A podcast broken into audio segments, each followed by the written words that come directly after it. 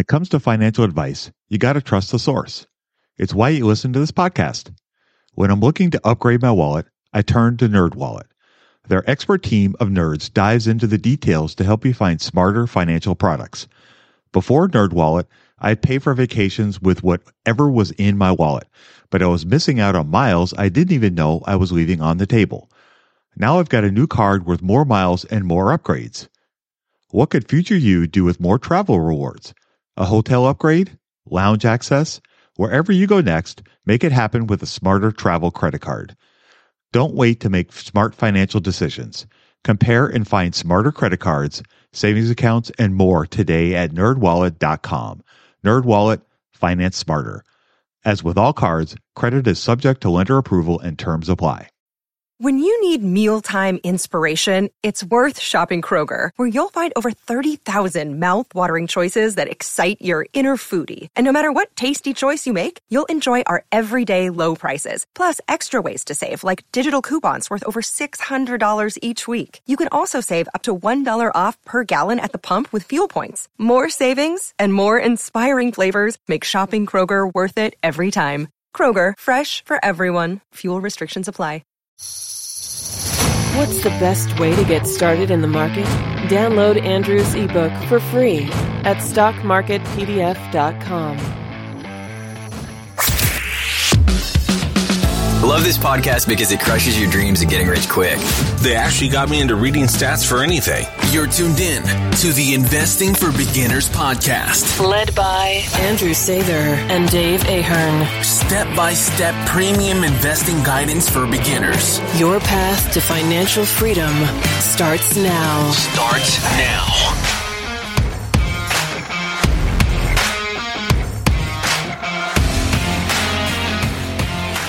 All right, folks, welcome to Investing for Beginners podcast. Today, we have a very special guest with us. Today, we have Shamus Madan from M B I T Podcast. He's the host and founder of this fantastic podcast, and he's going to share some of his insight into the markets as well as investing and a lot of other great stuff. So, Shamus, uh, welcome to the podcast, and thanks for joining us today. Yeah, I appreciate you guys taking time to uh, let me join your podcast. I know I had Andrew back on the podcast a few months back. It was great. We talked about some beginner's tips, and I'm uh, excited to share some insights here on your podcast. Yeah, that's awesome. So, Shamus, for those of the folks out there that are not familiar with you, could you kind of give us a little bit of a backstory real quick? Yeah, so currently I'm a sixteen-year-old investor, host of the M B I T podcast. I started investing when I was twelve years old, started with Apple, not financial advice. But I did that because I wanted to invest in a company that I was very familiar with and that I enjoyed their products. And me being that young, I just thought it was cool to own a piece of a company and say, oh, I'm a part owner of Apple. So I did that, and it got me hooked into investing. I've been long-term stuck with Apple ever since.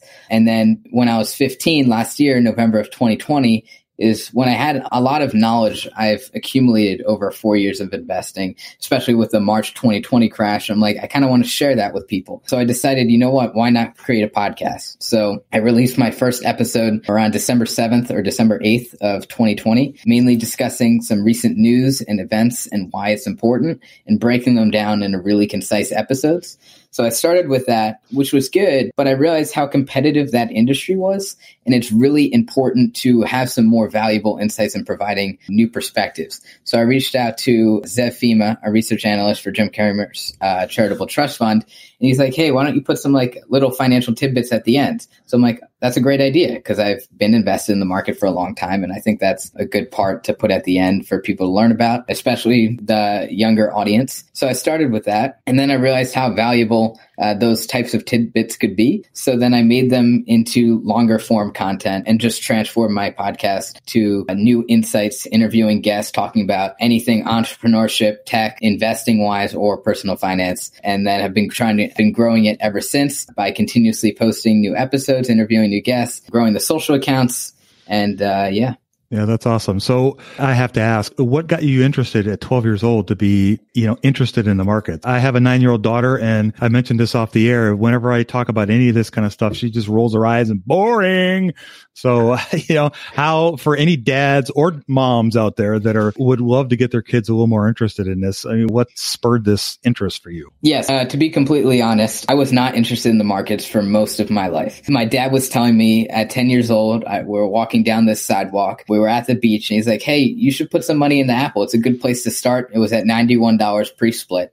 And I'm like, yeah, I'll wait for it to go lower. I didn't know anything about the markets, and I wasn't really interested at the time. And that really showed that you can't really force someone's interest, but it can be developed. Then when I was twelve years old, we were sitting on the couch watching some investing talk.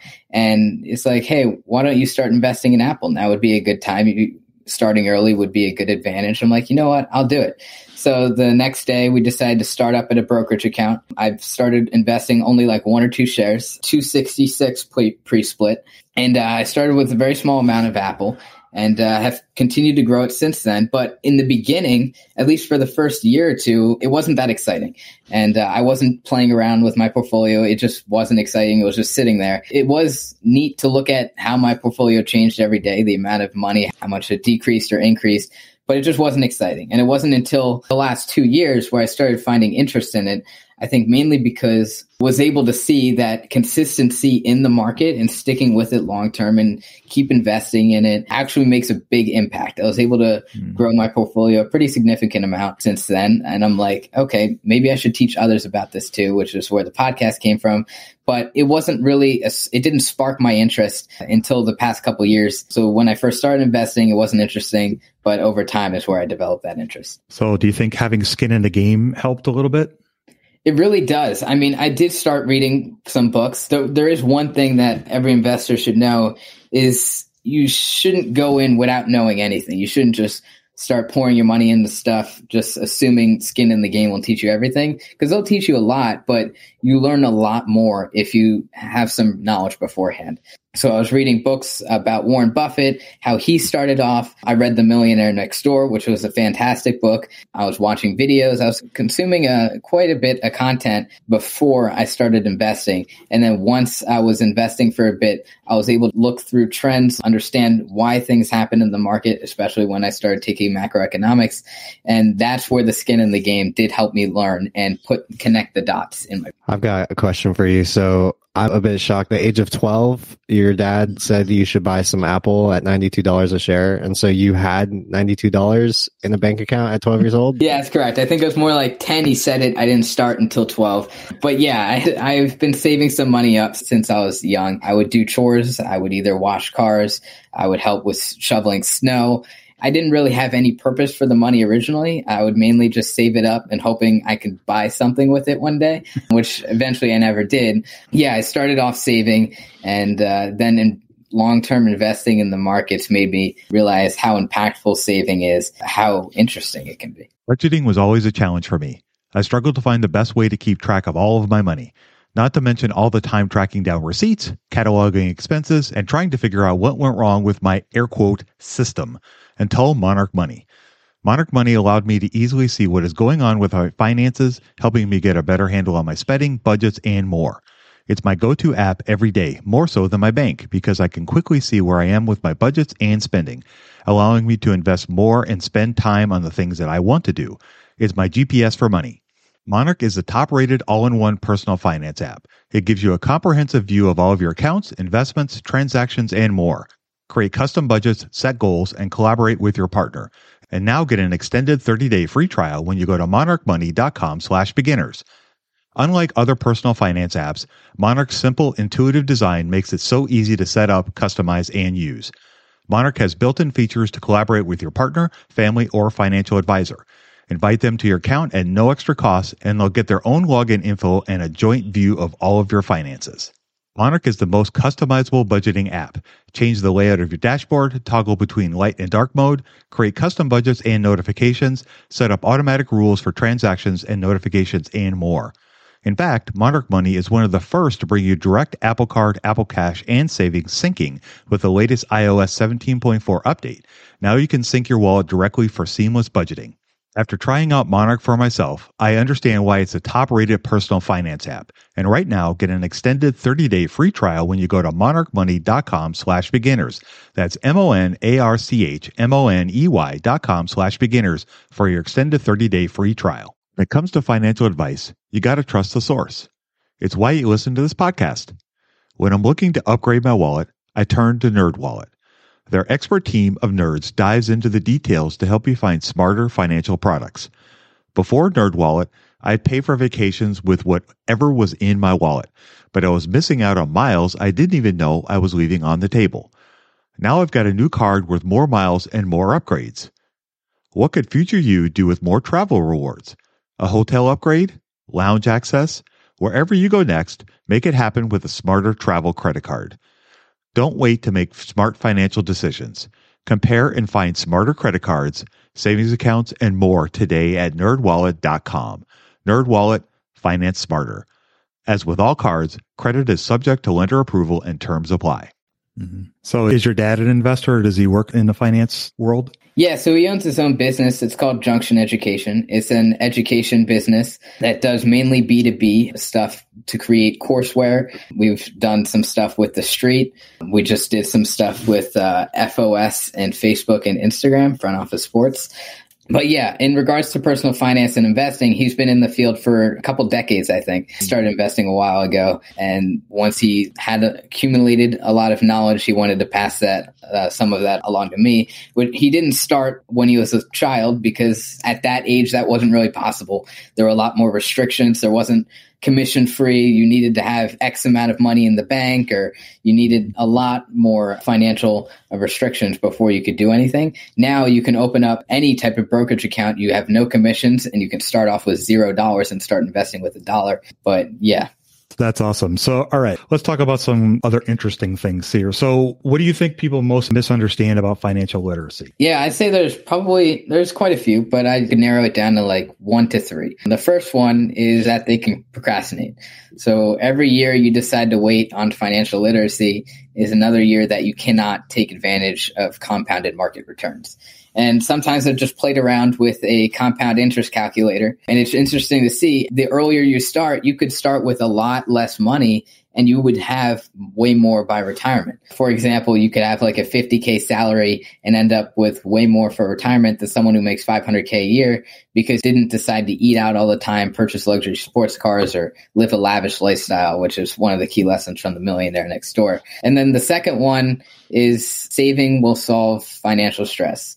Now, I do highly believe that saving is an essential habit to learn, but very few people have grown wealth over time by just sticking money in a bank account. And at least nowadays, it's depreciating by inflation because of the very low interest rates. But yeah, those would be the couple things I would say. Millionaire Next Door. Maybe you can talk about that book because I don't know if we've mentioned that book on the podcast yet. Just the premise of it's kind of really fascinating for people who haven't heard about it. I've read it a long time ago, back when I was like twelve or thirteen. But basically, the premise of it is uh, to basically say the assets you own or believe to be owned do not determine where you are financially. That was one of the key lessons I learned, which was you could have a giant mansion, but you might not even be able to afford it. And you could have a lot less money than someone who lives in a small little cabin because they're putting money away. So the assets that you have don't equate to how far you are financially. And so it's kind of like the Millionaire Next Door concept is you could be how you could have millionaires next door to you. You don't think they're millionaires because they don't have a it's big invisible. house, but yeah. That could actually be the exact reason they're millionaires is because they're not spending on these lavish assets. That's exactly right. Yeah, because they decided not to spend lavishly, to hold back. And that's what gets people to be millionaires. You don't become a millionaire by purchasing ridiculously expensive stuff, eating out all the time. You become a millionaire by learning uh, healthy financial habits.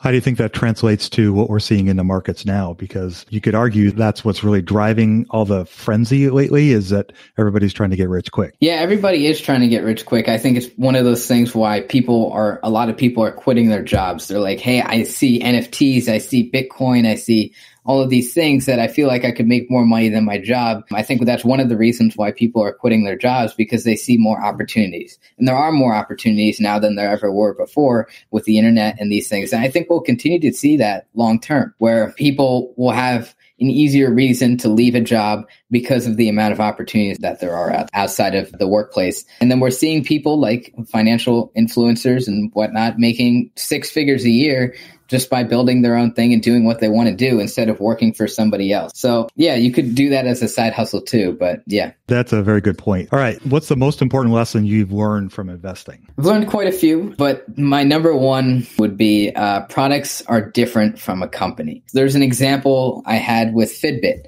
I purchased very small amount, but I purchased some Fitbit back when I was fourteen, thirteen, fourteen, because my premise was, hey, I really like these trackers. I've used their products. I think their company will go far. And it didn't. It ended up not doing well at all. It's really important to understand that products are not the same thing as a company. A company is based off, you have the financial aspect of it, how they're making money off of it, but you can't base a company, a good, strong company based off products. Like Apple has some really great products in the beginning of their career, but it doesn't mean they were necessarily a strong company then. They weren't. They were not doing so great. They ended up doing great now, but if you're deciding to invest, just make sure that even though you might like a product, the product does not equate to a company. Welcome to the I Can't Sleep podcast with Benjamin Boster.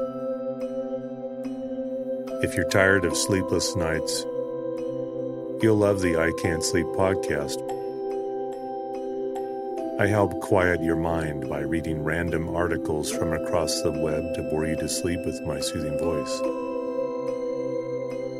Each episode provides enough interesting content to hold your attention, and then your mind lets you drift off. Find it wherever you get your podcasts. That's I Can't Sleep with Benjamin Boster.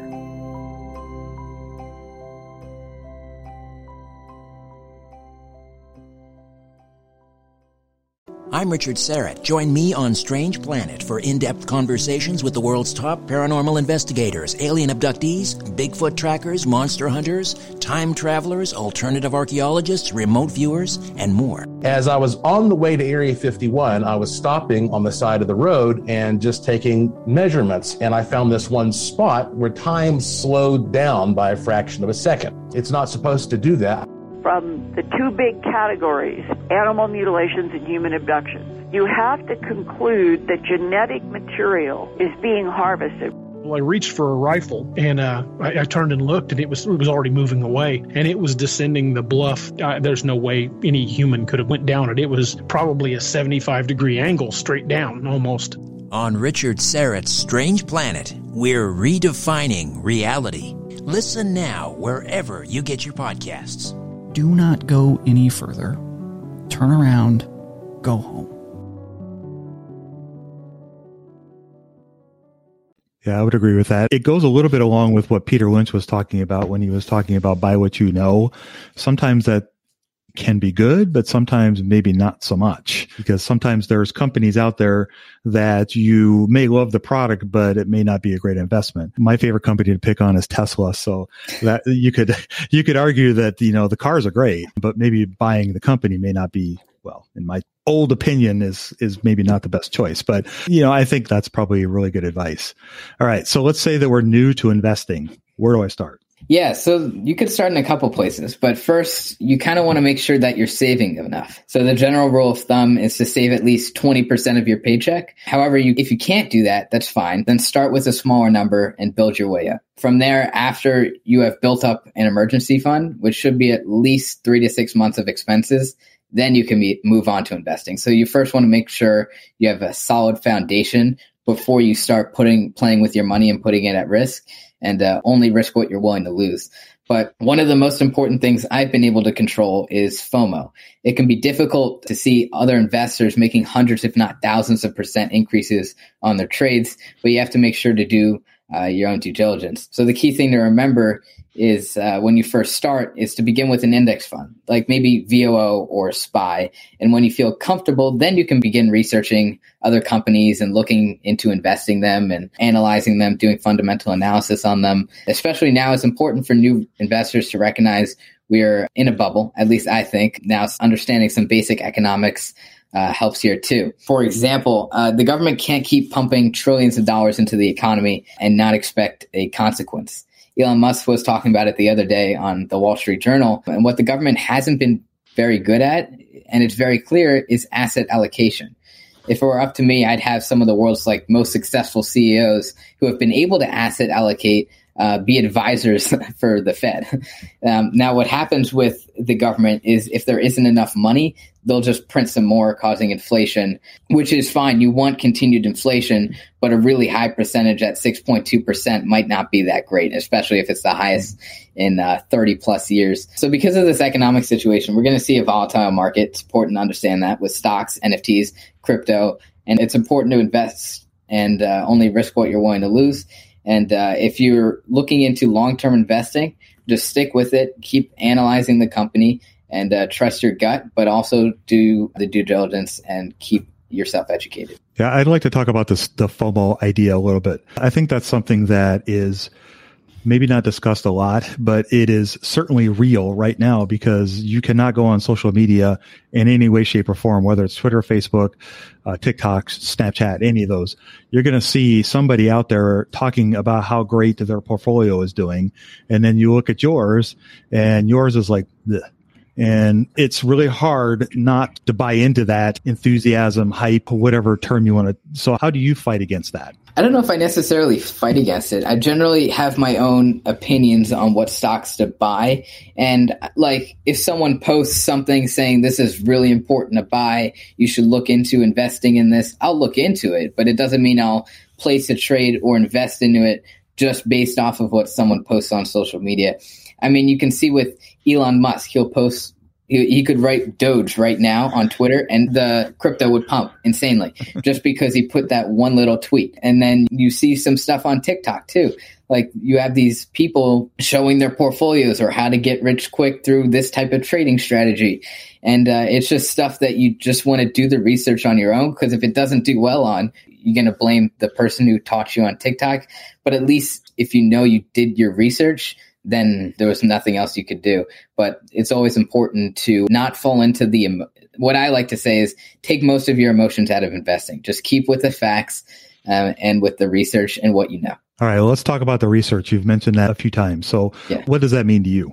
So there's a couple different things. First, you could look at the financial statements. If you don't understand them, you don't have to. You could also look at things like fundamental analysis and search for stocks that are trading at prices higher or lower than their real value. This is kind of what, well, Warren Buffett did mainly uh, value investing, but a little bit of fundamental, he did fundamental analysis too. But if the fair market value is higher than the market price, then the stock is deemed to be undervalued. A buy recommendation is a given. Now, it doesn't mean it can't go down, because it can always go down. But in contrast, technical analysis, which is some of the stuff you're seeing on social media of these quick trades, they just ignore the fundamentals in favor of studying historical tr- price trends of the stock using tools like TrendSpider and other tools like that. Okay. So when you do research, what does that entail for you? Are you reading through all the financial documents? Are you studying other things that other people are writing about the companies? Like what kinds of things, you know, do you look for?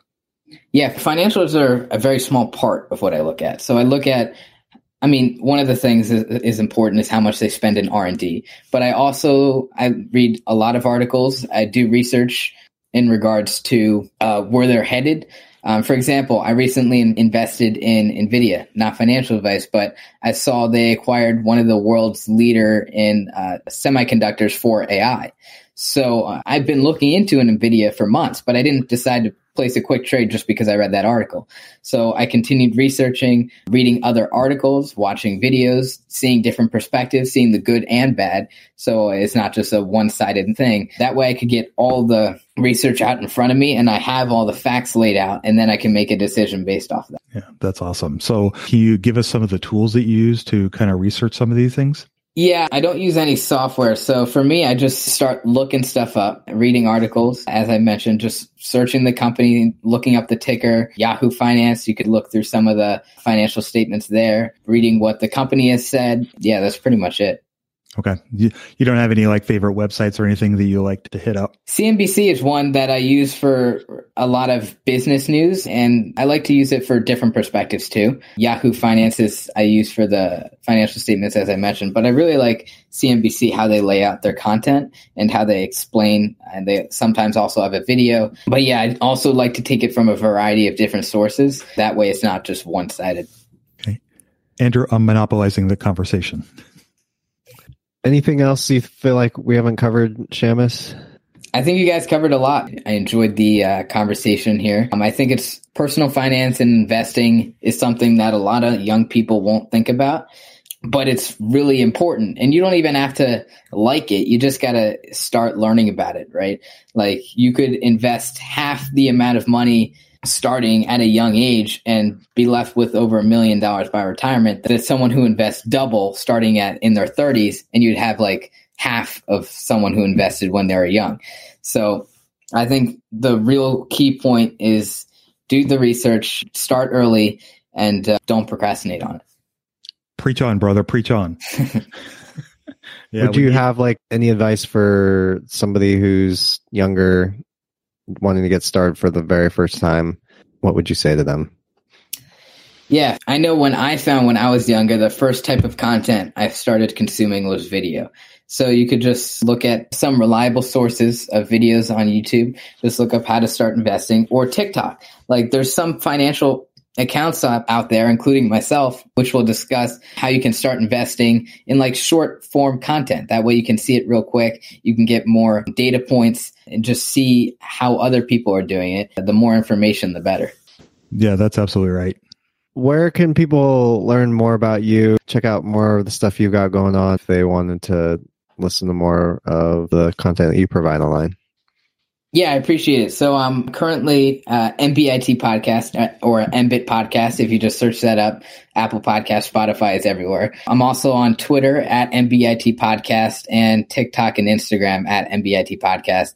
Um, Instagram, I don't post as much, but Twitter, I post uh, most of my stuff. But yeah. Thank you. Yeah, that's awesome. So, Shamus, we really, really appreciate you taking the time out of your day to come talk to us. This was a fascinating conversation, and I learned a lot, and it was really interesting to hear you talk. And you, you're doing great things, my friend, and keep doing what you're doing, and, and keep shouting all this from the mountaintop, because more and more people need to hear this. And it's encouraging to me to see younger generations like you and Andrew picking this up and, and taking with it and running with it. So keep doing what you're doing. Yeah, I appreciate that. And uh, thank you guys for carving the time out to let me be on your podcast. It was absolutely our pleasure. All right. So I'll go ahead and take us out. All right, folks. Well, that is going to wrap up our conversation for tonight. We wanted to thank Shamus for taking the time to talk to us. It was a fantastic conversation and we really enjoyed it. So without any further ado, I'll go ahead and sign us off. You guys go out there and invest with a margin of safety. Emphasis on the safety. Have a great week. We'll talk to y'all next week. We hope you enjoyed this content. Seven Steps to Understanding the Stock Market shows you precisely how to break down the numbers in an engaging and readable way with real-life examples. Get access today at stock market p d f dot com. Until next time, have a prosperous day. The information contained is for general information and educational purposes only. It is not intended for a substitute for legal, commercial, and/or financial advice from a licensed professional. Review our full disclaimer at e investing for beginners dot com.